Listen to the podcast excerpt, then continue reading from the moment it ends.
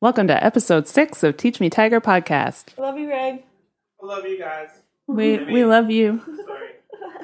Love you, Sarah. Love you, Mel. I love you, Greg.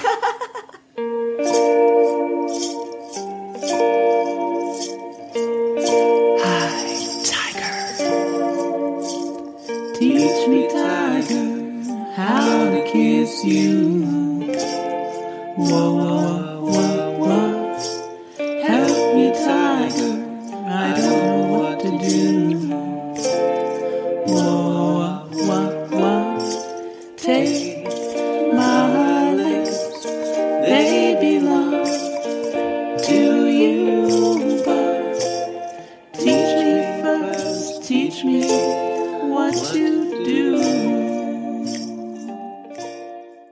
In case you didn't know, we're airing this episode on Naturopathic Medicine Week. Go to the Canadian Association of Naturopathic Doctors website for more information www.cand.ca.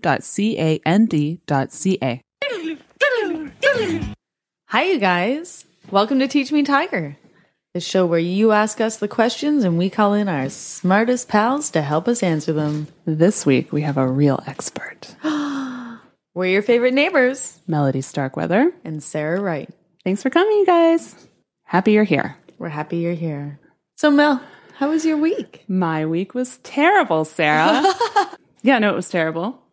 Uh, m- okay, so we had the weekend, Yeah. kids home, two days in a row. You know how it is. Ugh.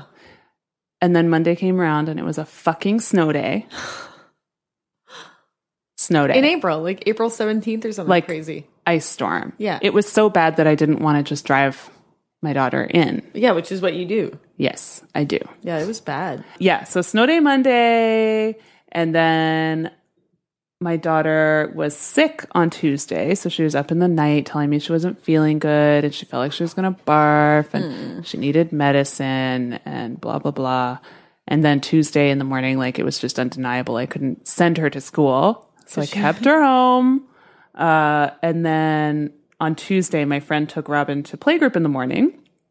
Our power went out at about 8:30. Oh, yeah. So it was out all day. Chris accidentally flushed the toilet a couple of times. We had no running water. And it was out for 10 hours. 10 hours. Oh, my God. So Robin came home from playgroup and barfed all down the front of my shirt and then barfed all over the floor. Oh, no. And we had no water. Oh, my God. Um, and I had a sick kid at home, and all she wanted to do was watch a movie. She wouldn't really do anything else. She just whined and complained all day about how we had no power. oh, no. So the next night, Robin barfs in the bed with me. I change the sheets. Holly comes in, projectile vomits all over the bed and the floor, and the fucking power was out again. No. I legitimately had to ask myself, what witch we ran over and where is she? How do we reverse the curse? Yeah. Is it Mercury retrograde? what the fuck? That's a fucking nightmare, Mel. it was. And then I got the flu. So And you guys had a thing with your power where, because in case you didn't know, we're your favorite neighbors. and our power went out too, but it was only out for like until the afternoon. And you guys had a thing where your what happened? um Your power was out forever. on our meter there's a we have some sort of add-on that the previous homeowners slash builders put on there where you can plug a generator it's a generator link i think you plug a generator in and it'll power the whole house Okay, good to know. In case of and that emergency. blew so hydro was refusing to come out and said we had to call an electrician and then he came in and said actually you have to call hydro because it's their equipment that failed and then he called and like bitched them out on the phone about how this is an emergency service. This guy's got a wife and two small kids. And he made them come within like two hours. What a hero! Chris gave him five stars on Yelp or whatever, which he doesn't do very freely. Five stars on Yelp. Five stars. Yep, yep, yep, yep, yep. Yelp. That's five times. Anyway, yeah. Monster illness. But hey, the snow's melting. The snow is melting. The sun is shining. Our kids are outside. It's amazing. a Don't you dream. love having your kids outside? I love it. Which which brings me to to my topic. So when we bought the house, it had a, a semi in ground pool. That was a glorious summer, the It first summer. was, It was so great. We swam a lot. It was beautiful. But uh, we had to get rid of it because my kids would drown because they're wild animals and they can't be contained even in a six foot tall fence. Nope, they were climbing over the fence. Yeah. Leon was only like four or six at the time. Anyway, and uh, and it was just so expensive and hard to clean. Whatever. Long Yeah. story short, long story long. we we ripped the pool out. Sarah ripped it out. I- it was like a one man job. Sarah went out there and ripped it out with the sawzall. I and- did. I kind of went crazy. Yeah. Jacob fell in the pool, and it like it it sprang me to action. Yeah, well, that's what really did it, right? Yeah. Um. you got that super mom power with your sawzall. Got my Instead of lifting a Sawzall. car, you're lifting a fucking pool. yeah. I lifted a pool. Yeah. So whatever. She's so strong. so strong and amazing. But it turns out it's all sand. So now we have this huge sand pit. Uh, it's giant. It's like, fuck, I don't know, the size of a front yard's worth of just sand pit. And I like to call it our post apocalyptic theme park um, because it's sand and it's like old pieces of wood with rusty nails. Like, it's the worst. And the kids love it. They love it so much. They spend hours in there. And it's great at like, you know, it's uh teaching them about safety. Mm-hmm. Look look out. That's a rusty nail. Don't step on that rusty nail, kids. Yeah. Or else it's your problem because you should I be warned wearing you. shoes. I warned you. yeah. So my kids have been spending a lot of time in there, which also makes it like my house is a beach house. It's just filled with fucking sand all the time. I don't live on the beach. No. There's no water for me to luxuriate near. It's just a shitty post apocalyptic theme park in the backyard full of rusty nails. But you get a pretty sweet little puddle back there. Big giant puddle. I do. actually. Yeah. it's so big that the huge pieces of decking that are out back there float Yeah. in the cesspool. But uh, because it's all sand, it uh, like disappears really fast. Oh, okay. like sinks in. You can't see what I'm doing with my hands. I'm making sinking into the ground fingers. It, it reminds me of the. Doodaloo. Exactly. Doodaloo. Wayne's Doodaloo. World. Prime time. Excellent. So, Yes. Tell me all about it, Sarah. Tell me. so we're about to record on location for the first time. On location. location. Excuse me? We're about to record on location. On location. for the first time ever. First time ever. in Campville. In Campville. We're so excited. We're so excited. That's great. So it means that we have a really big day. We have to get our kids off to school, get in the vehicles, drive out to Kayville, set up. It's going to be really intense. We're going to do it. With a real doctor. We're going to go see a doctor man.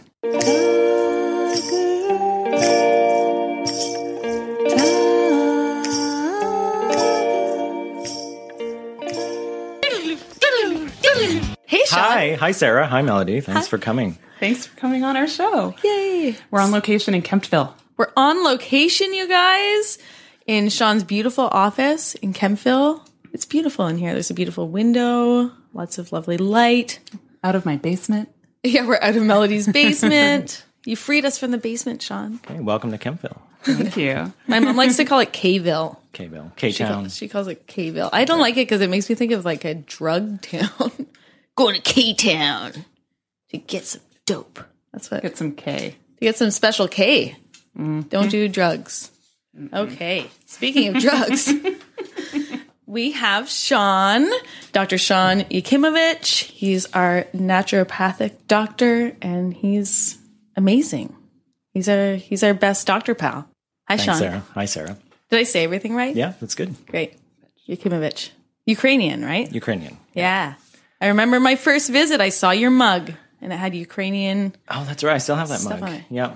Those were the days, huh? Embroidery. 10 years. Sean and I met 10 years ago. I think so. Yeah. Yeah. You're my oldest friend. Long time ago. Wow. And I don't have a baby with me today. My baby is being watched by my lovely sister. Thanks, Allie. We drove here with an empty back seat. Wow. Yeah. We're free. How'd it feel? Really good. By your fourth kid, you're like, see you, sucker. I'm out. see you later. Um, okay, so Sean, we're here to talk to you today. And um, I thought we'd start by having you tell us a little bit about naturopathic medicine. Why why do people come here to see you? Uh, Well, I'll give you a little background first of all. So, naturopathic medicine, it's a distinct system of medicine, um, primary health care, that blends uh, modern scientific techniques and knowledge, and as well as using traditional methods of healing. So, naturopathic medicine, you could say it's defined by its principles Okay. first do no harm, right? So naturopathic doctors are always striving to minimize any side effects or harm through the treatments we, we provide. Secondly, we are guided by the principle of uh, working or cooperating with the healing power of nature, right? So Okay. your body has the ability to heal itself. So, simple example, you get a cut in your finger. You don't have to think about it, it'll heal itself up. Sometimes you just need a bit of a boost Sounds very holistic. we you know we treat the whole person so we're not just looking at a symptom you know say if it's abdominal pain we don't just focus on the digestive organs obviously we want to assess that thoroughly but then we say okay how are your emotions how's stress in your life you Right. know, what's your diet like what's your exercise are there any other factors health history so we're looking at that literally the whole person all the pieces mind body spirit to restore health Cool. so uh, naturopathic doctors are regulated in Ontario uh, by the Ministry of Health. So uh, we're one of 26 regulated health professions. And we have one of the largest scopes of practice. Uh, we can communicate a diagnosis. We can order lab tests. Um, uh, when Yeah, we're- like you can get your blood work done and stuff. yeah, you can order, you know, quite a number of lab tests, other kinds of testing. So, you know, there's a really wide range of, of diagnostics and and treatments that naturopaths have access to. And therefore, you know, we can treat quite a wide variety of things, either acute or chronic illness. Now, Compacted ear wax. Sure. That's yeah, me. That's me, folks. I can get rid of that for you. yeah. He'll clean your ears out. It's amazing. That's right. We so can look- fresh. I can hear so much now. Hello. Actually, my husband had a, a great experience in Thailand having his ears cleaned out. Oh, okay. Tell the story. It's funny. Uh, we were on our honeymoon. I was very pregnant. Yeah. we planned the, just so you know, the wedding wasn't a reaction to the pregnancy. Whatever. It was a sh- there was a shot. I was holding the shotgun to his head. Chris, you bastard. Um, but we were on honeymoon in Thailand and I was like dead to the world asleep. And I hear a knock at our hotel room door and he was at the hotel room door. He didn't have his key. I believe he didn't have shoes on. He didn't have his glasses on. And I opened the door and said, Chris, what's going on? He said, I'm in ecstasy. I just went to the hospital across the road. and I can hear everything. We'd gone scuba diving. Correction, snorkeling. And he has really hard wax, and the water had gotten in behind and dear. caused some problems. okay. Yeah. It was very inexpensive, also. very affordable. But really nerve wracking to wake up in the middle of the night in Thailand. That's someone at your door and Yeah. Chris missing. Yeah. WTF, Chris? Wear your glasses. It doesn't happened? matter. I'm great. I can hear. I don't need to see anymore because my sense of hearing is so heightened. I was gonna say smell. Ooh. Are we gonna play the icebreakers game? Roll up your sleeves, pull up your socks, reach on into Melody's box. Icebreakers. So, we have this game, the Okay. Icebreakers game, where you pick a couple of questions out of a box. Oh goodness. We have so many jokes that go along with this that we Let's won't. get silly. we won't put you through. You get to reach into Mel's box live on Yeah. air. All right. Hey, Chris, reach into my box. Oh boy. She's reached into Mel's box and juicy and open. Reach into my box. Oh, baby. Booby boo. Ooh. Can we all answer this? one Actually, he after? reached into Sarah's box that time. Wink. winky winky. First time for everything. All right. Oh my god. This is this is not silly. When you die, what do you want to be remembered for? You're fiddle playing, right? Sure. Yeah. Obviously. but seriously. Wow. Let's say joie de vivre. You know, Okay. food, music, travel, fun. You know, that's really That's It's great. really what I like. You know, and and my gardens, and your garden. my flower gardens. Ah, I've never seen your flower gardens. Okay, come Let's over talk summer. gardens afterwards. I would love Sure. to. I have garden questions. We'll do this after the show. He's your oldest friend, and you've never seen his garden. I know. All right. Next All right. question. So- Oh yes, this is an oldie but a goodie. Okay. What is your sign, and what does that say about you? My sign's a Leo. We're talking astrology, right? Yeah. Yeah, Leo. Courageous, bold, you know, going against the grain. Yeah. So I think that's partly why I do what I do. It's uh, a little out there. It's a and good- do you like long walks on the beach or, you know? Oh, I like long walks. I rarely get I'm a to the Leo. beach. I right? like long walks on the beach. Uh, but you know, passionate. I like things intensely. I think.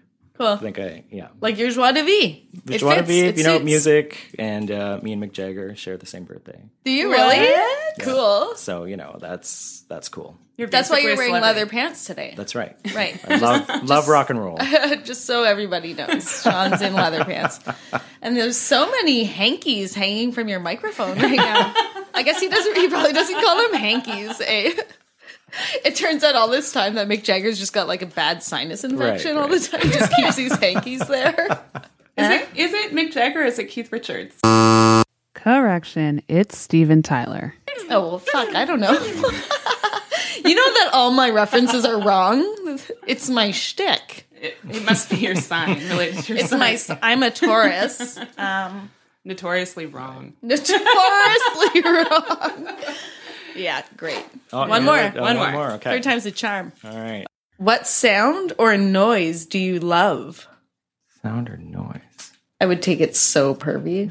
Would you? Oh, totally. Everything. You know, I love the sound of a baby sleep breathing. Oh, that's such a nice sound. Heavily but quietly breathing. Yeah. sweet. Yeah. Still alive. Love that. Phew. Exactly. I like um, you know, I like when it's raining on a s- on, on at nighttime. So Yeah. when, with the window open, you know, it's just and maybe a little breeze, rustling the walnut tree. Very peaceful. You're such a peaceful guy, Sean. Yeah. Really taking me there. Yeah, like I'm there. I can smell the rain coming in, that beautiful smell. That's right. But going back to Mick Jagger, I'd say, well, I like a good crunchy electric guitar, Yeah. rock and roll, power chord. That's a good Speaking one. of, I wanted to ask you about Yes. the fiddle. You play the fiddle? I play the fiddle, yeah. So do you play in bands or uh, on and off. I, Yeah. You know, there's musicians around town I play with, and over the years have you know had bands, everything from sort of a Quebecois trio, traditional music, Oh, fun. to um, in high school I had a five piece, six piece rock and roll band. We did Jethro Tull and Van Morrison covers. Cool. We Nice. had a, a girl played flute really well. Our bass was a tuba.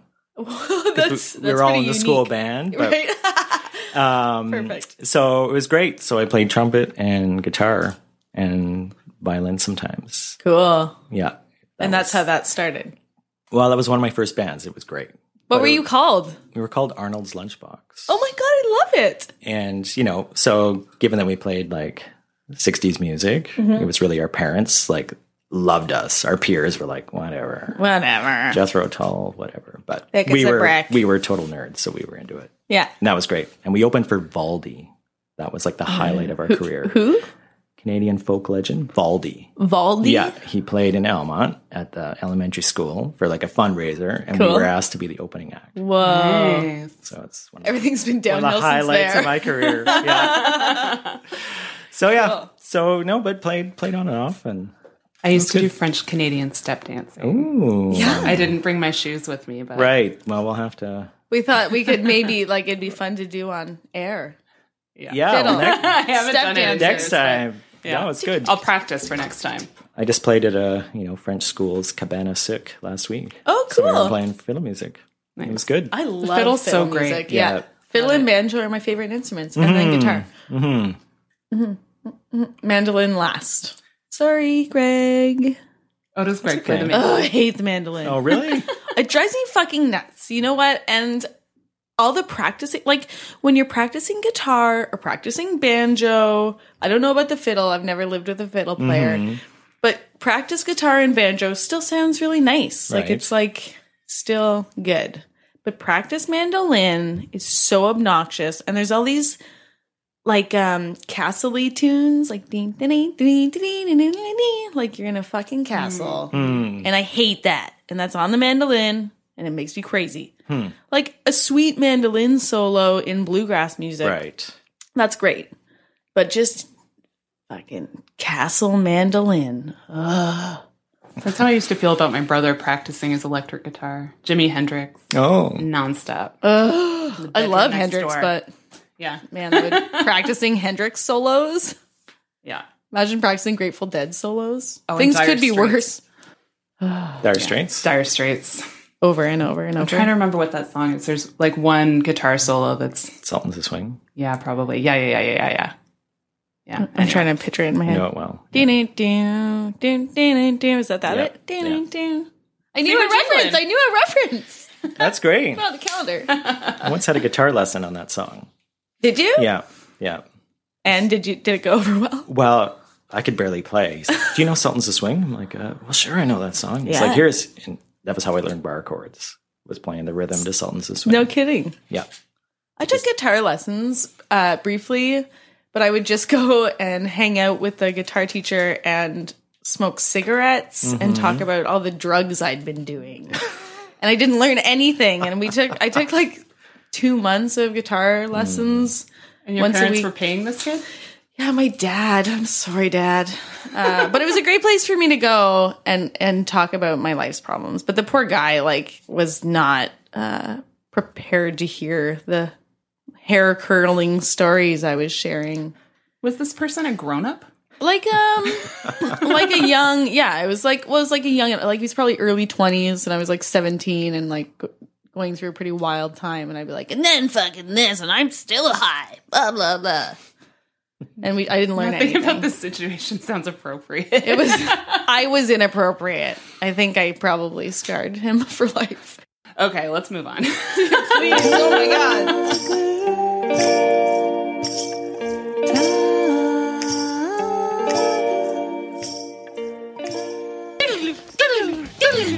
Sean, I know there's a lot of myths still out there. You touched on one of them talking about how you guys, uh, naturopathic medicine, naturopathic doctors are regulated in Ontario. Um, but is there any common myths you hear or common misconceptions that you hear that you want to just dispel kind of off the top? Um, well, sure. So you know, one major thing, um, you know, people say, well, if it's not a, you know, if it's not conventional medicine, there's no evidence, which is patently untrue. So you can go to PubMed, right, which is the the online database for medical research. It's free. Anybody can, go, you know, search anything there, and you know, type in acupuncture, type in turmeric, type in fish oil, right? So that the reams of modern day research on nutraceuticals, nutritional supplements, on herbal medicines, on Right. acupuncture, on homeopathic medicine, on you know yoga, meditation, and the benefits, and showing the efficacy of these. So anyone who says there's not evidence isn't looking for it. Right. Yes. Um, so some other myths are well, if I go see a naturopath, he's going to take me off my medications. Okay. So which is untrue. So if we do a very thorough history, then you know I'll ask, okay, what is your goal here? Is is, you know is your goal to reduce your medication load, which you know often it is for the person. They'll say yes. If so, um, you know my first job is to understand what the medications do and then understand what my own remedies do and to make sure things don't interact in a negative way. So we're Okay. trained in pharmacology as well as herbal pharmacology, you know, diet, nutrition. So the things that could potentially interact, we have to wear both hats and know. Okay. Right. And then as time goes on, it may be possible to um, wean down those medications. So in cooperation with the medical doctor or the pharmacist and do that safely. Or if someone says, you know what, this medication, I love it. It's working for me. I don't want to go off it. That's fine. We respect that. We work on other things. So, so that's a myth there. Another one I've heard is, well, if I go see a naturopath, they're going to put you on a gluten free, dairy free diet. They're going to take all your favorite foods away, like across the board. Right. So um, I guess the answer is maybe if I, if I determine that I'm outta here. one or two of those foods, you know, are giving you a problem, um, then it might be in your best interest to avoid them for a while. Right. Um, but there's no kind of across the board one size fits all diet prescription. You're not going to necessarily have to go Not necessarily. everything free. Not necessarily. And if someone is sensitive to something, it's always my goal to repair their digestion so that they're able to tolerate it in the future, not avoid it for life. Right. So you might So actually that's be the able to goal. help someone have gluten or dairy. Right, without the health all the impacts. Oh, horrible things that happen. That's right. Oh wow. I want you to enjoy food. better, Right. not take it away. I love that. I was wondering also with gluten, Yes. with regards to gluten, are there benefits to a gluten free diet if you don't have a gluten sensitivity? Because they're so popular. Everybody's yeah, well, I mean, gluten's gluten-free just a protein in in certain grains, right? So wheat's the predominant one. So you don't need gluten to survive, right? That protein. Now, when you say gluten-free diet, do you mean, you know, you're just kind of avoiding grain products with gluten or are you substituting bread with other bread-like substitutes which usually have a lot of starch and other fillers and things? Mm-hmm. So, you know, that can be a source of a lot of carbohydrates and basically sugar, right? And it's not necessarily uh, very nutrient dense. So, so yes, it can be healthy. Just don't substitute bread with a bunch Fake of bread. other Other bread. like cornstarch based, Right. you know, Right. loaf. It can be a lifestyle. You eat a salad instead of a sandwich. That's going to be good for you. Right. But so much of the gluten free is like GF, TM, you know, like Yeah. trademarked gluten free. Absolutely. seems a sure little if it's snake just, you know oily if it's to just an excuse to eat you know gluten free packaged cookies like that's you know you're, you're not and really it's so healthier. expensive. Like I, Sure, I have there's to a eat premium on gluten it. free. Yep. And so you know, I eat bread twice a week now. Right. I'll like make a sandwich, and it's going to be worth it. Right. Or like those gluten free cookies I hide in my cupboard, so no one else will eat them. Mm-hmm. You can have like one a day instead of like I'm going to eat a row of cookies tonight. I've never done that. right I've only ever had two at a time. So I don't- Yeah, um, we never overindulge. Okay. What I actually meant was I've only ever had two rows of cookies at a time. Heyo. I thought you meant you'd only had two lovers at a time. What am I, a delicate flower? no, I don't think so.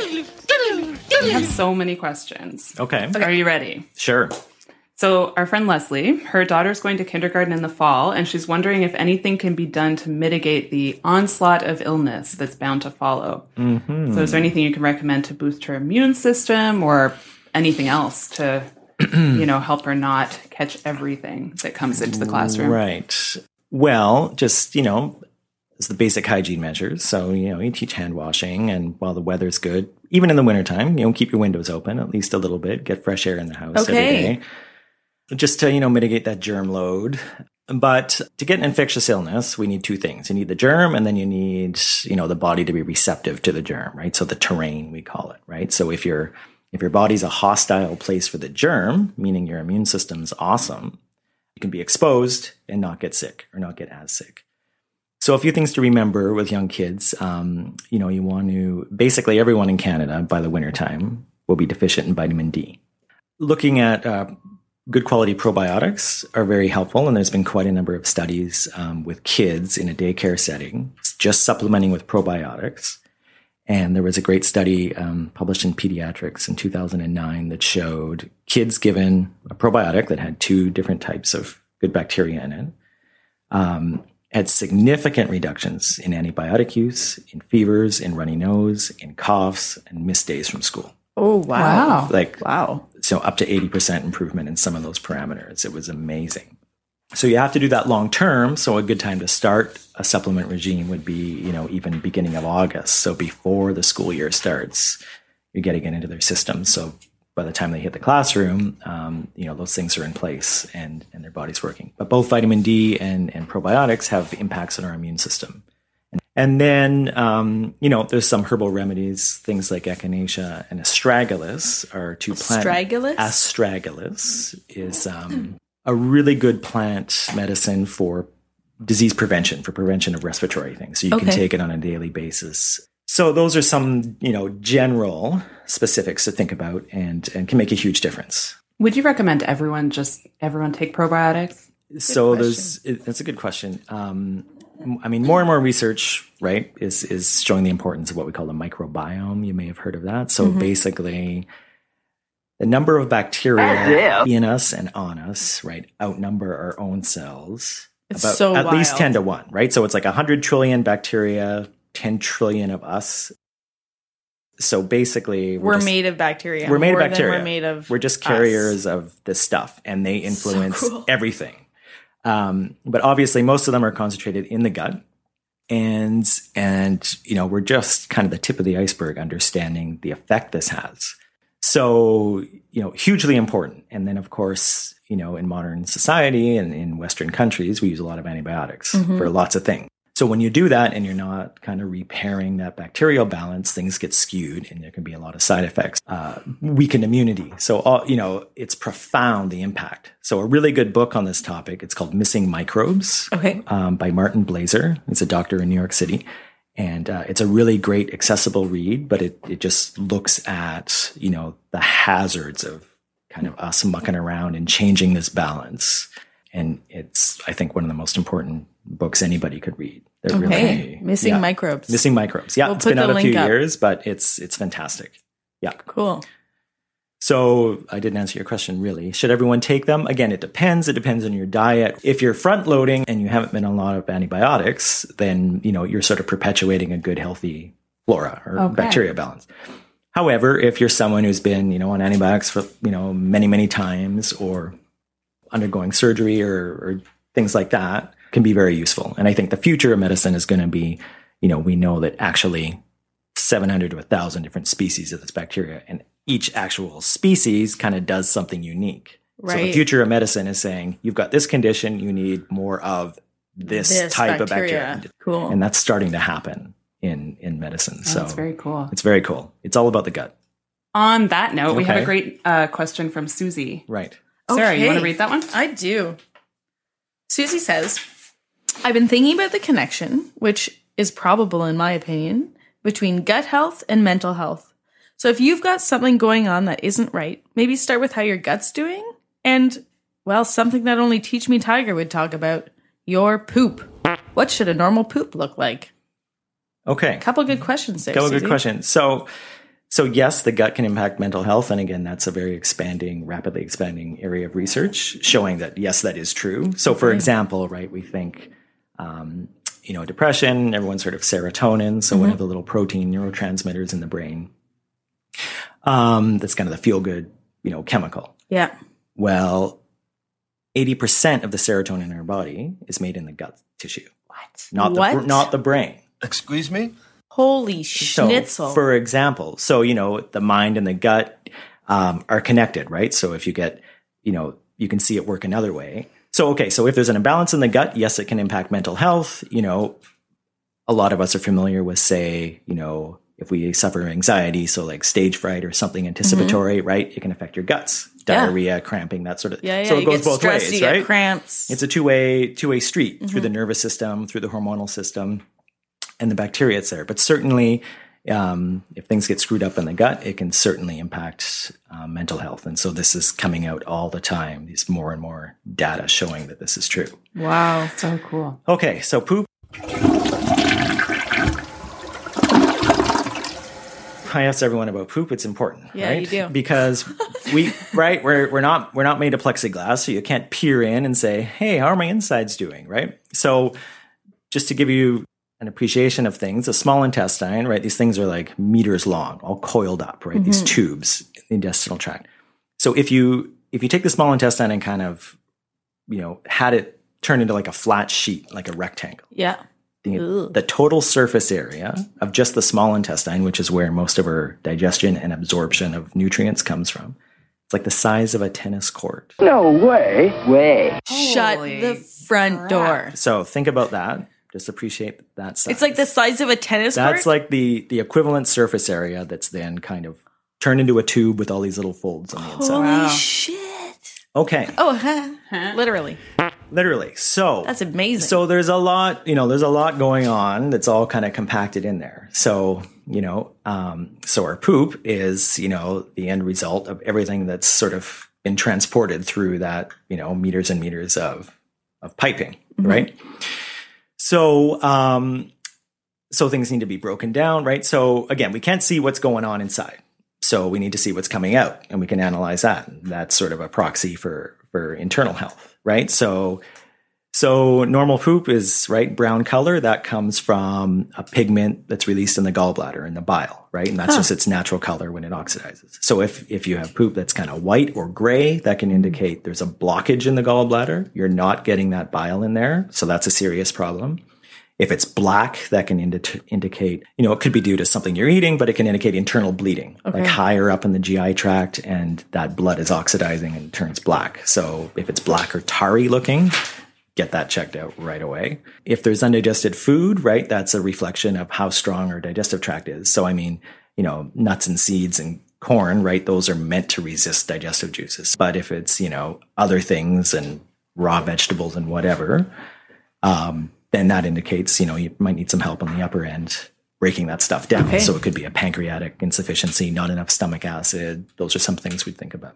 Um, so it shouldn't be hard, right? It shouldn't be watery and diarrhea. Um, you What know, about so- I've heard about like floating versus sinking. What's that all? so that can indicate, you know, again, the fat content, right? So if there's a lot of fat content, meaning your body's not breaking it down and absorbing that fat properly, um, then obviously, right, fat's less dense than water, so the stool would tend to float. You're, you know, you're looking for at least one bowel movement a day, right? Going once a week is not normal, right? So there's there's a saying I read a long time ago. It's always stuck with me. I mean, you've heard you are what you eat, Yeah. right? But we're also what we do not poop, right? Because if things are sort of stuck in there and hanging around for a long time, things get reabsorbed. Things that are supposed to be waste shouldn't be reabsorbed. It should be moving through and out. Um, cholesterol. How does cholesterol leave our body? We always hear about high cholesterol. The only way the cholesterol, once it's made, leaves our body is through the poop. Wow. Um, so one of one of the treatments for high cholesterol is making sure you got enough fiber. Bowel movement should not be painful, right? It shouldn't be straining. So you know you, you're looking at hemorrhoids, that sort of thing. You don't want, you know, that's that's not normal. So Unless you're pregnant, right? yes, Or no. well, can be and Not that I had hopefully them or temporary. yes, So you are what you do not poop. yes, A poop du jour. right. So make sure you that. know, make sure that's moving out. Get a So- squatty potty. That's have right. a poop du jour. Have Yep. some fiber. Yep. water, right? So water and fiber make the colon happy. little spily colon down there. Yeah. So another moment of ecstasy on the part of my husband on our trip to Thailand was he It's a really sexy trip. Oh yeah. Oh yeah. We went to this uh like flower market. It was incredible. There were lemon trees and it was so wonderful. But he went to this bathroom, which in Thailand is almost always just a hole that Yeah. you squat over. Yeah. And he was in there a little while and he comes out and he's like, I've never had a shit like that before. That was the best crap I've ever had. Wow. He talked about it for days. And he went and got a Lucky squatty potty. you. Right. Yeah, lucky me. That's right. I would love to get a squatty potty. You're so tall, it's just like a squatty potty every time. my knees You know are up what? around your, my ears. Your toilet's actually pretty short, Mel. I Yeah. noticed. Yeah. I, it's one of those things. You know when you go to sit on someone else's toilet and it's shorter or taller. It's a bit of a surprise. I always like slam down on Mel's. We have a Potty. squatty potty, and it's basically just a stool that goes in front of the toilet. Yeah. So I mean, you could do that by It wraps elevating your around. feet. Much more with that posture, right? Which Yeah. which The squat, like relaxes the if you're E pelvic seeing your floor. baby, Yeah. like you yeah. mm-hmm. squirt that poop right out of them. So So Sarah, elevate your feet. Elevate your You're feet. there. that's right. Uh, I also wanted to mention if you have red poop and you panic, don't panic. Check if you had beets the day before. yes. I can't tell you how many fucking times I've been like, oh my God. Oh, right. Beats. Or had to send texts to my friends to be like, hey guys, just an FYI. Remember we had beets for dinner yesterday after a dinner party? Because everyone has that moment of panic when they Yes. look in the toilets. Holy crap. All right, what's our next question? Um, well, we had uh, a couple of people asking about psoriasis and other autoimmune issues, and wondering if there are any dietary measures that are generally good for autoimmune dysfunction. Um, well, autoimmune certainly it's right. There's inflammation happening, right? So whether it's your joints um, or the skin uh, or an organ like colitis, things like that. So you know uh, we want to promote right anti-inflammatory foods. So one of the a couple of the best ones are omega 3 fats, so from fish, so from oily, um, ocean going fish, so sardines, mackerel, herring, uh, wild caught salmon, not farmed. Arctic char, if you're if you're up in the north, oh right? my that god, if you're so lucky. oily Arctic char, it's lovely.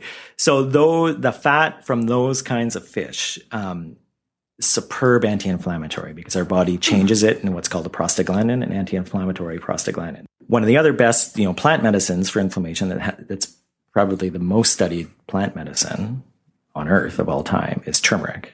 Fantastic, again, anti-inflammatory properties, and it works in a multitude of ways. How could you uh like if I wanted to start consuming turmeric? I I eat a curry maybe once every two weeks, so that's not much. Mhm. How how would I have that daily? Well, I mean, if you're cooking rice, you can put a couple spoonfuls of that, and you know, turns your rice kind of a nice, A beautiful yellow. golden Yellow. Yeah. Um, you know, if you're making a smoothie, say you could put like a spoonful of that in. Because it's not Um, super highly flavorful. No, it's it's kind of bland. Uh, it's not spicy at all. It's not hot or anything. You don't want to just mix it in water, and that's not that pleasant. And the thing with turmeric is you need you need it with fat. It's it's got like fat soluble, so you don't just want to mix it in water and chug it down. But if you had a smoothie, say, and if you were adding fish oil or coconut oil or something like that, right? You've got that fat component. Okay. And also something that's synergistic that improves the absorption is a little bit of black pepper at the same time you're Oh. taking turmeric. It enhances the the bioavailability. Oh, So that can be really great. Um, can you just quickly let me know some um, foods that would be specifically inflammatory, like something that you'd want to maybe try to steer clear of if you have a autoimmune? Sure. Uh, well, um, uh, processed fats, so margarine, right? Hydrogenated fats, Okay. which are my pet peeve in life. My pet peeve is when you go to a fucking potluck, okay? It's already bad enough that you're going to a potluck. I'm going somewhere for dinner. I have to bring dinner? Yeah. I have four kids. My pet peeve. No, potlucks are awful. Yeah. I just throw them all the time because I don't want to make food for everybody. It's Yeah. too many people I, to cook I throw for. them all the time Sarah. too, and I fucking hate them.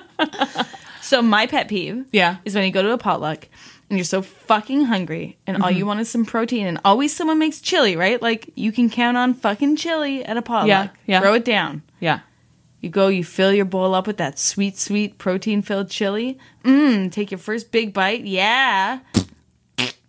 You know what it is? What? It's texturized vegetable protein. Oh. It's fucking vegan chili. Right. You know what? Fuck you. I want some goddamn chili. And the problem is, it's a potluck. so you have this whole bowl. What are you going to do? You can't throw it out at the potluck.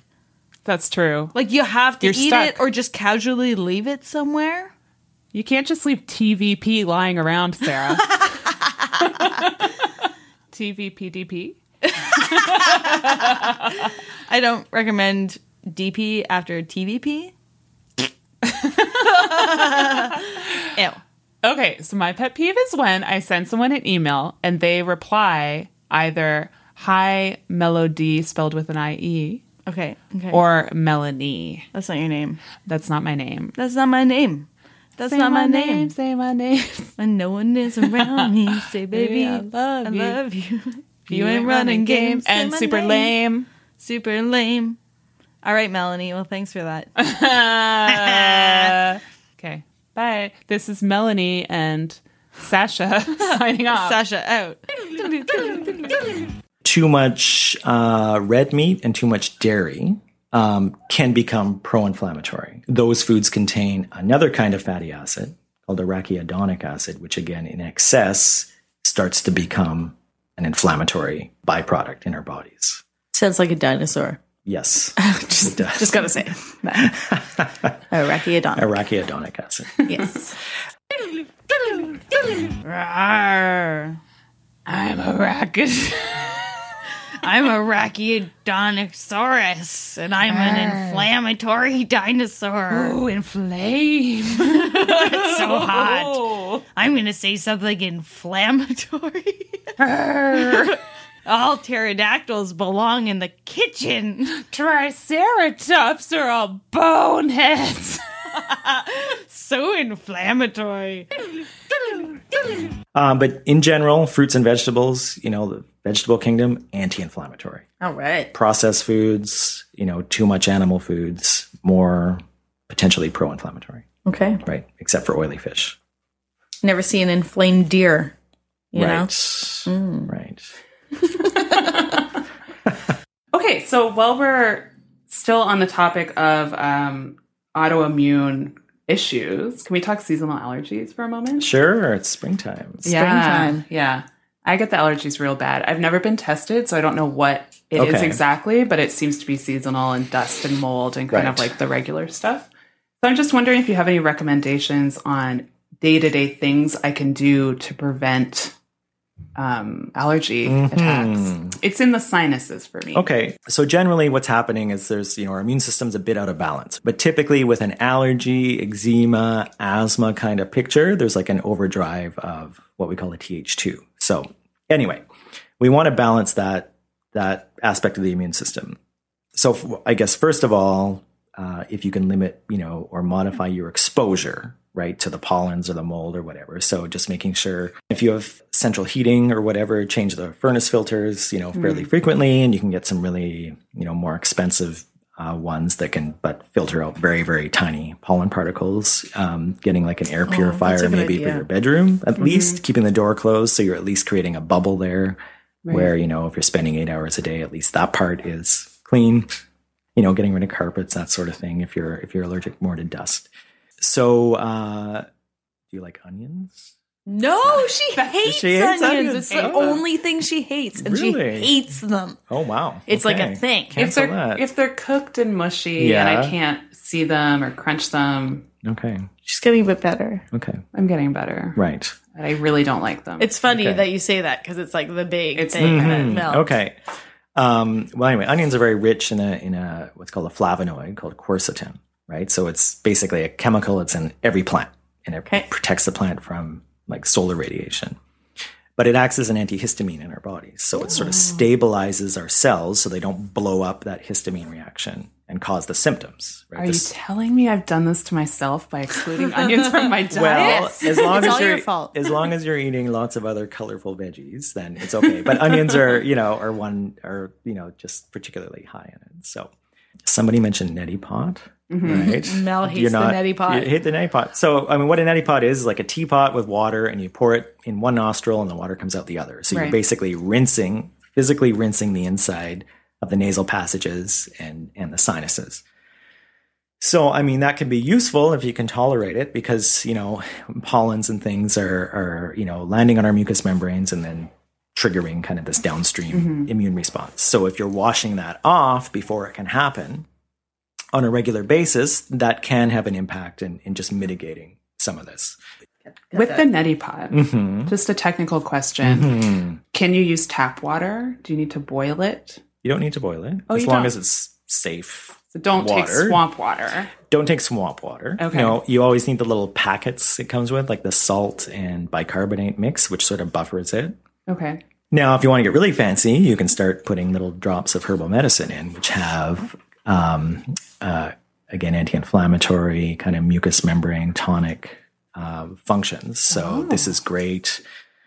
Going back to the child Oh. love and to get fancy, daycare, Mel. you wouldn't necessarily, you know, a five year old might not want to do an neti pot, but, you know, anyone who's frequently exposed to germs and, and gets sick a lot, Mm-hmm. a neti pot's a good idea, again, to wash the germs off. And if you put some, uh, antibacterial herbs in, just a few drops, that can make a huge difference. See, I could get into that. So then you're you're Yeah. med, you know you're actually medicating the neti pot, so it's not just a saline rinse anymore, but you can be smart about it and just make it a little Give more it that Little extra boost. umph. extra kick. Yeah, You had Mel at fancy. yeah. Right. Get fancy. get fancy. Let's do, Do it. my nails.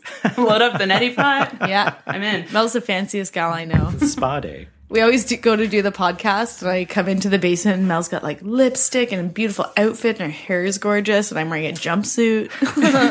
but I put my earrings in, so Yeah. yeah, boom. Yeah, you look great. Thanks. You look like a million dollars today, Sarah. so a do million you. dollars. Thanks. I'm not wearing a jumpsuit. so you don't need the jumpsuit. I don't need the jumpsuit. But I've been known to wear a jumpsuit once or twice. Jumpsuit, jumpsuit, a mechanic's jumpsuit, jumps, jumpsuit, work jumpsuit, jumpsuit, jumpsuit, jumpsuit, a jumpsuit, Jumpsuit. jumpsuit, Jumpsuit. jumpsuit. It's my security blanket, my jumpsuit. oh my god, put me in a jumpsuit. Sean, I I know you do acupuncture. You were just talking about it. Um, I was wondering. I know some people are are a little bit nervous about acupuncture. They don't really know what it entails, or they just know like needles. Ah, Mm-hmm. what would you tell people about acupuncture? Maybe who are a bit nervous about the idea of it. Okay, well, if someone was What's you it know, like? maybe wanting to try it, but was nervous or had a needle phobia, that's Mm-hmm. understandable. Um, so I tell them, well, first of all, it's the insertion of very, very fine, like almost hair thickness needles. So Like you it's- can't feel it well, mm, really. you, c- there's a little sensation, but it's not like that painful poke like getting a blood draw or Okay. at the dentist. So far from it, much, much less, you know, distressful. So what I say is you might feel a little pinch as the needle's inserted, and they're, by the way, sterile single use needles always. Right. Okay. So there's no um, no risk of infection. A little uh, a little pinch, and then sometimes you get just a sensation, like a zing, I call it, a little bit Yeah. of an electrical buzz that might radiate, you know, for for a millisecond, or kind of a little um, pressure, like someone's just gently applying pressure with a fingertip. I found that sensation really like exciting. It, wa- it's not like a an ouchie zing No, no. or anything. It was just like, oh, this So is then- doing something, right and then um i mean that's about it as far as you know the immediate physical impact of the needle so if someone's like i really want to try acupuncture for my back pain i hear it's great my friend had it um, but i'm nervous about needles you know you can always insert one needle just for 30 seconds right so you experience it and get over the the Initial unknown right fear. generally it's very well tolerated and um, it's a whole system of medicine i mean it can treat anything you know mental emotional physical it doesn't matter what the condition is it's um, very versatile and then you can do multiple things at once and one of its great advantages is, is you're not putting anything into the body so it's not going to interact with medications or anything like that My mom had terrible migraines for years and years and had some acupuncture, and it straight up cured her. She never had a migraine again after a series of treats, treatments. Sure. Yeah. Yeah. So it's it's not just physical, you know, sure you can put you know acupuncture needles where it hurts, so whether it's a headache or shoulder pain or whatever. Um, but again, with longer treatment, you're treating the susceptibility. So a headache would have a certain pattern behind it that's that's causing that manifestation. So you're addressing that with acupuncture. I wanted to just quick mention another thing about uh, naturopathic medicine, or maybe it's just Sean.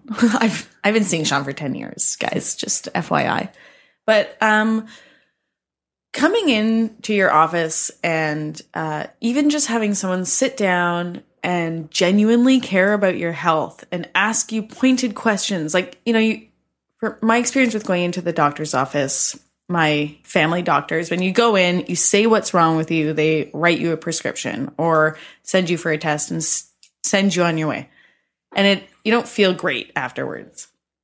And I find coming here um, not only like a helpful health benefit, but emotionally, like just having someone listen to you and care about you, uh, it's just y- you don't really find that anywhere else and it just is such a big difference having that like it's just something that you don't get from other uh, healthcare practitioners i find Well, thank you. Well, sure. And a couple of things at that point is, well, you know, we're not we're not in the OHIP system, Mm-hmm. right? So I spend two hours with an adult the first time they come to see me. So we have the luxury of time, right, Mm-hmm. to to get into the history and health history and emotional, you know, mental emotional history, and that's very important. Um, you know, it's important for me to know for health, but then we can discuss things, and um, so we have that luxury of time, which you know, the medical system, it's not you There's know, no that they're time. uncaring people, but the system's set up for five, seven, ten minute visits. Yeah. So you know you can't cover n- you know nearly the same amount of things and get into that detail, right? Um, yeah, that's you know one thing. But genuinely, you know, those just talking about you know feelings, emotions, uh, you know, connection with things, your personal relationships. You know, that's going to impact your health. So Yeah. it's you know it's um, it's important to have that discussion to to get you feeling better. But certainly, just that interaction can be therapeutic in itself sometimes. absolutely i, I find every time sorry you're also my therapist sean It's okay. best friend therapist i forget what the third thing was Well, you're his mentor. i'm yeah i'm your mentor My mentor and You're- cool. so, yeah cool yeah. this is so great Sarah wore a leather jacket here. i did it's leather. I like to call it vegan leather. So it's not that I'm poor, it's that I'm like conscientious. Yeah. But it's not vegan leather. It's like plastic material that's made in China. I mean, it's vegan leather. Vegan leather. Moving on. You wear it well. Thank you. Thank you. Wear a good jacket. So, uh, one of our listeners, Pat, says, I'm really wanting to go see a naturopath, but it's out of my price range. How can we make it more accessible? I feel it's so important to support alternative medicine. How do we do this? Just another point on top of that Yeah. that adds to this question is both my husband and my mother in law asked the same question. Um, is there any uh, time in the future that we can see it being covered under OHIP? That's just the second part of that. Um, so that's a uh, that's a great question. Um, so, I mean, naturopathic services are not are not covered in the public health system, just like you know, twenty four of the twenty six regulated health professions are not. Um, so yeah, cost can be a barrier for sure. Now, I mean, a few ways around it, you know, that I've explored is you know having um, a sliding scale. So if someone's motivated to come in, really wants my help, you know, I'm not going to turn them away for lack of ability to pay. We'll say, okay, so what, you know, what can you afford? What works for you? Um, then there's ways to kind of modulate the follow ups, you know, just make things short and sweet and compact so that minimizes cost, you know, going forward. You have a thing in your practice where you actually do phone appointments sometimes. I've well done a as few a, with you. as a follow up, right? So once I've met the person, then then you know if it's just an acute issue, you know um, sometimes you know that can be appropriate, um, you know, or just you know fifteen or even ten minute follow ups. Mm-hmm. If you know I, you can email me the report in advance. We sort of get right to it. You know, you're not Yeah. wasting time, and so that minimizes cost for sure. Um, but some other models that are you know currently out there is something called community acupuncture. So we talk about you know acupuncture um, but there's this movement globally where you can have acupuncture that's provided in a group setting so on a drop-in basis and often it's a sliding scale usually 25 to 40 dollar price range and you're just set up in kind of reclining chairs you know with a blanket and generally the points are done on hands and feet chairs are arranged in a circle or whatever and is there one acupuncturist? one yeah there one or or two one or but two? basically one going from person to person you know just on our with a rolly chair Wow, does that ever sound like a great idea? Geez, Mel, my understanding of that is Dr. Sean or your acupuncturist. Acupuncturist Your actual acupuncturist. is on a spinny chair flinging needles at your face. His arms are, or her arms are like windmills. Yeah. Pew, pew, pew, pew, pew, pew, pew, pew, pew, pew, pew, pew, pew, pew.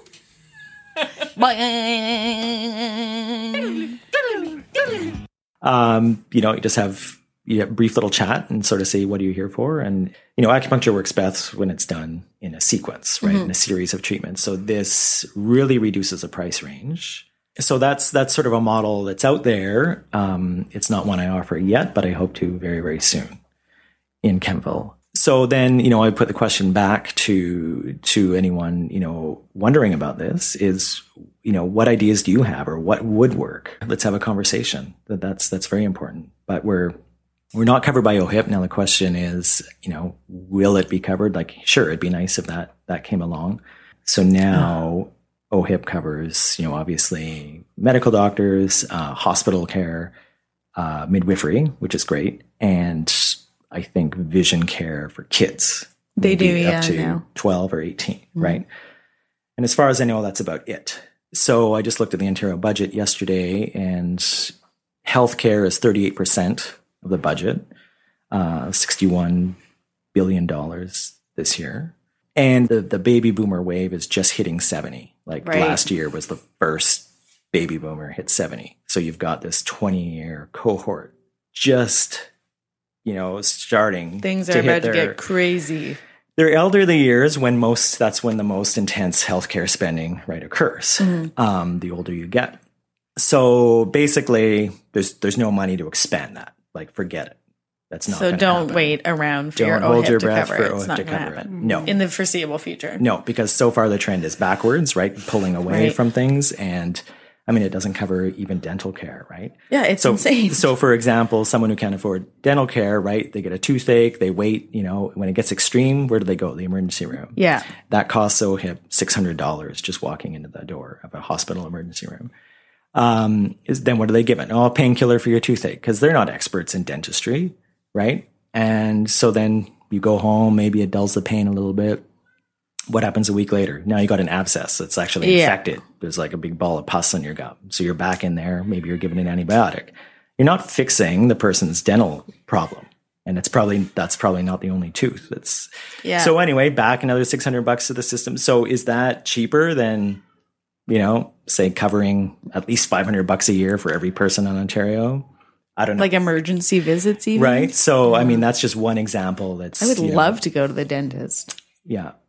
I wouldn't love to go to the dentist. Oh yeah, Right. so there, you know, I'd say there's even more urgent priorities if that were to happen. I'd say, Mm-hmm. well, cover dentistry first, and then you know, cover us down the road. Yeah. But, um, no, that's not the case. So we need to figure things out. Do you think it It's would be very true. worthwhile for people like Pat who would want to explore um, naturopathic medicine but feel like they can't afford it to just reach out to? Sure, eh, naturopathic yeah, just call and say, doctor look, and- here's my situation, and you know, um, that's you know, that's fine. I'm open to that. I'm flexible. I let people wait six months to pay, whatever Mm-hmm. you know, whatever works. Like that's I remember once not coming in for a long time, like it was like six months or something, and things had gone really downhill.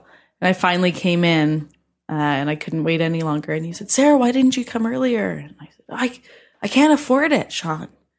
And he said, "I never want that to be a reason that you're not coming in for help. Like, don't ever let that, you know." And it was so, I like bawled the whole way home because you're like, "Oh my god, somebody cares."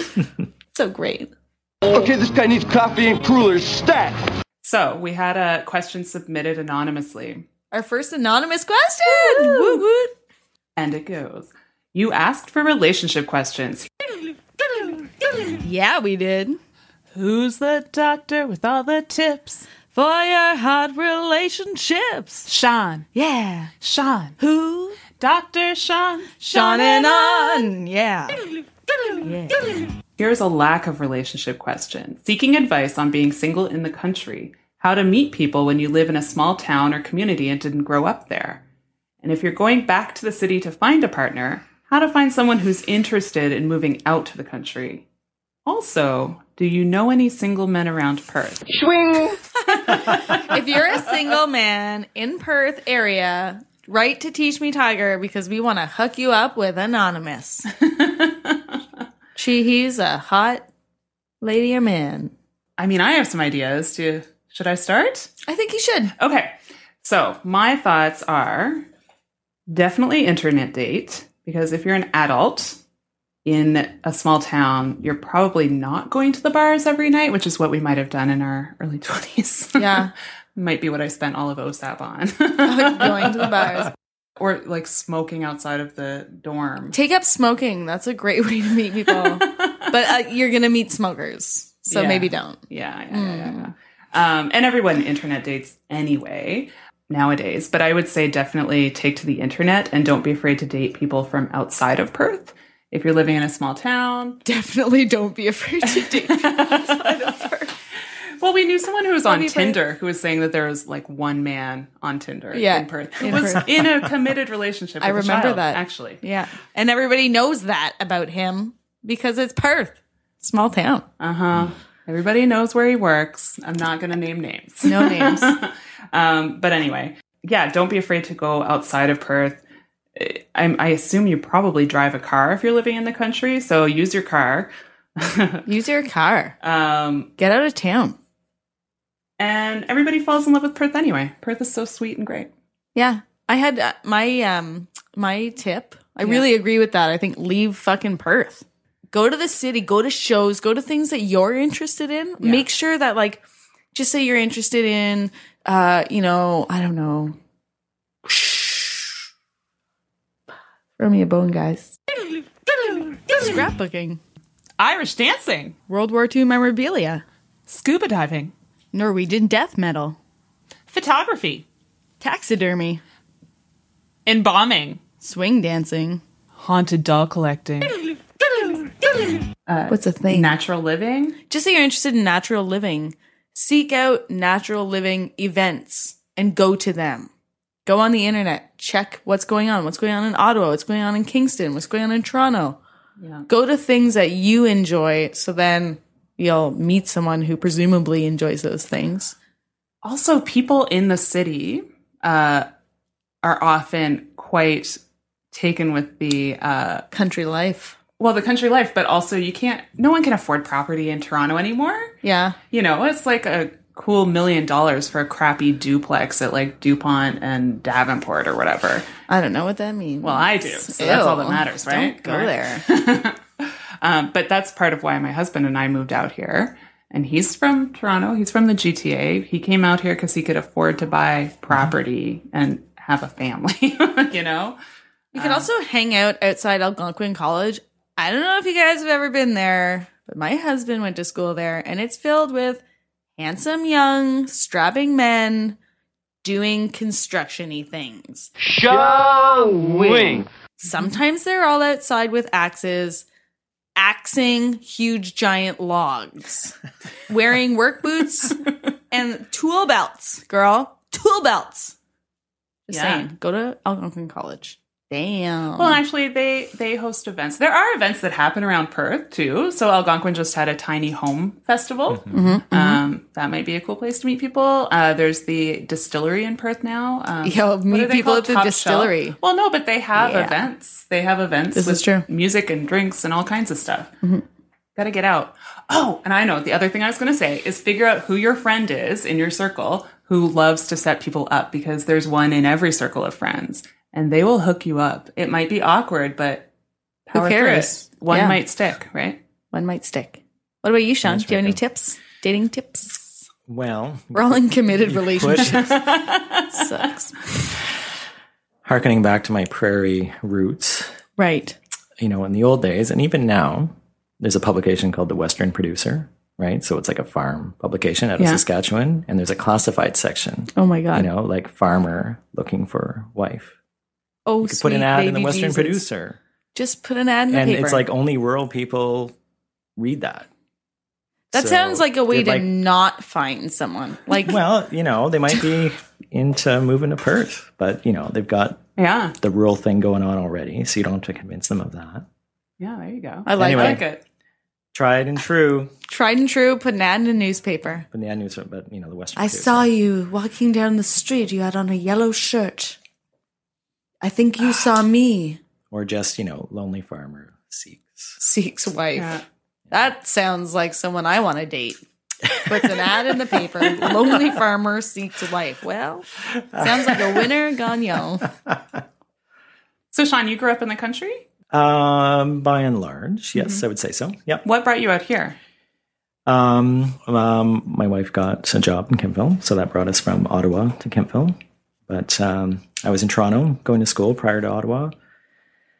Uh, Vancouver for two years prior to Toronto, and Montreal prior to that. Oh my God. and I was You're born a in BC, man of the and, world. and lived in Edmonton too. So, No way. Way. yeah, Who's the mentor now, Sarah? Oh, damn it. It was never me. Um, I lived in Gatineau and then I lived in Vanier and then I lived in the Ottawa Valley. So fucking check that out. Okay. Classy. That's where I Oh, get all no, my You're very class. worldly. You know all the things. I do. All of them. Every- Everyone.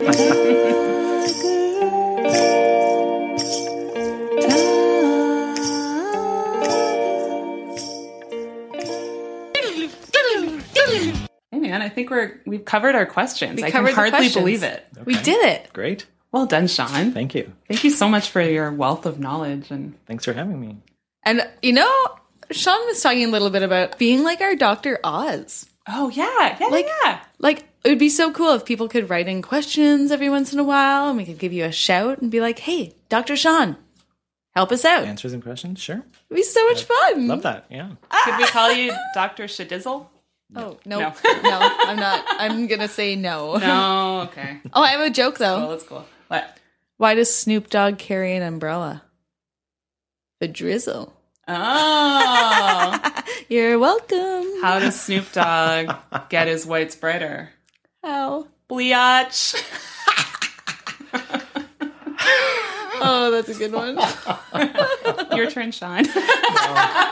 Anything? Any No. Snoop Dogg? no. All right. All right. Um, Sean, where can we find you? Uh, on the internet,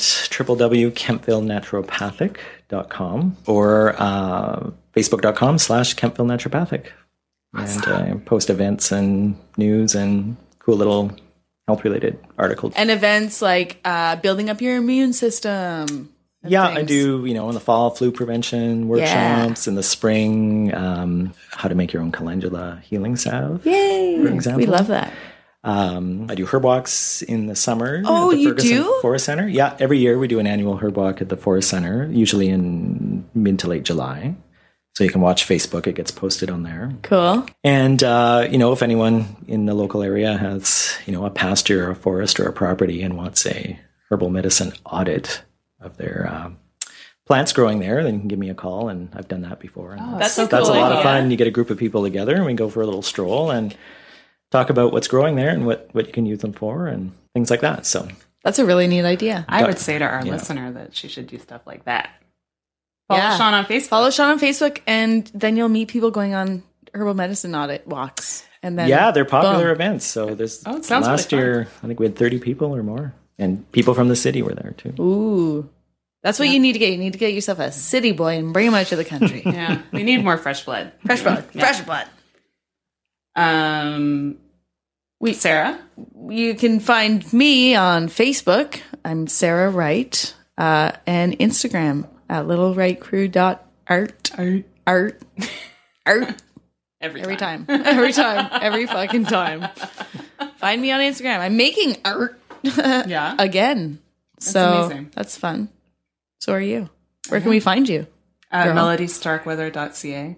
I realize that I I drop that plug every episode and I never say what I do. I'm a painter. She's a painter. great. She's amazing. Oh, thank you. It's amazing too. I think you're amazing. No, You're amazing too, Sean. You're amazing, Sean. I mean, you're amazing. No, you hang you out. No, you hang out. Um, and find the show at Oh, www.teachmetigerpodcast.ca. Uh, please subscribe to us wherever you get your podcasts. The links are all on the site. And um, Check out our site. It's so boss. It's pretty cool. And do us a solid if you like the show. Please, please, please rate and review it in iTunes. It helps us out and makes the show more visible. Yeah, it helps us. So give us some stars, okay? Just give us five stars. You know what? Even if you're not listening, how can you hear me? Give us some stars. Five stars. Stars. Stars. Stars. Um, and send us uh, any and all questions about anything and everything, and we'll try to answer them. Yeah, we want more rando questions. Give it, get us some juicy questions. I want some juicy questions. And now we have our in-house Dr. Sean. Send some questions for Dr. Sean. Cool. Cool. Uh, tune in next time for two very foxy experts on tiny homes and ecological living Bridget O'Flaherty and Megan Robinson. Boo boo. What about your babes? Tiny home babes. I think people who can manage living with less, it m- makes people who can't really consider living with less, you know, it's challenging for them and it's threatening, you know, because it's challenging that that status quo. And so instead of trying to understand why someone could make do with less and have that be okay and celebrated even, you know, it's just sort of dismissed Mm-hmm. or worse. Yeah, well, in North American culture and society of our, you know, first world country that we are, you know, third world countries, have, there's tiny living everywhere, you know, and multiple families in small buildings, and you know, who who do we think we are? Now let's see what Greg has to say on the topic of naturopathy. Greg, Greg, Greg, Greg says some stuff. Alright. I'd like to know how come whenever alternative medicine is discussed in the mainstream, especially in contrast to the modern medical establishment, invariably it's framed in an adversarial context, as if the different schools of medicine were in essence mutually exclusive, or that one by virtue of its mere existence posed a grave threat to the other's survival and credibility. I don't know who, if anyone, is served by perpetuating this antagonism. Surely a more diverse medical system could only benefit the people. We need a conversation about cooperation and integration and consider first and foremost the needs of the patient. What about investing in preventative medicine and bringing it under the umbrella of public health care? Give the people access to healing and wellness that doesn't require a trip to the pharmacy. Is it unreasonable to imagine that if more resources were available, it might actually alleviate some of the stress on our healthcare system? Stress that threatens to make healthcare so unfeasible, so inadequate, and so disappointing that privatization of the whole industry would be the only option. Is it unreasonable to think we might see more free beds in hospitals, shorter wait times for treatment, no more crammed emergency rooms or strung out overworked healthcare professionals? I don't know, but it's worth a try. There are probably some of us who find alternative medicine ambiguous or too intangible, as there are others who find the establishment invasive, and destructive. It's worthwhile thinking not only about the various mechanisms at work in either medical system, but also the nature of the machine itself. These considerations might guide us to find ways of making both streams of medicine more effective and ultimately more accessible. That was great, Greg. Thanks, Greg. It's Greg. Thanks, Greg. We'll share it on social media if you want to weigh in. Thanks again for joining us. We love you. We love you so much. And remember, tigers, it's, a, jungle, out there. Oh, that might have been the best one yet. That was the best one. so good. Teach me, tiger, how to tease you. Whoa, whoa, whoa, whoa, whoa. Tiger, tiger, I wanna squeeze you. Whoa, whoa, whoa, whoa. All of my love, I will give to you. Teach me, tiger, or I'll teach you.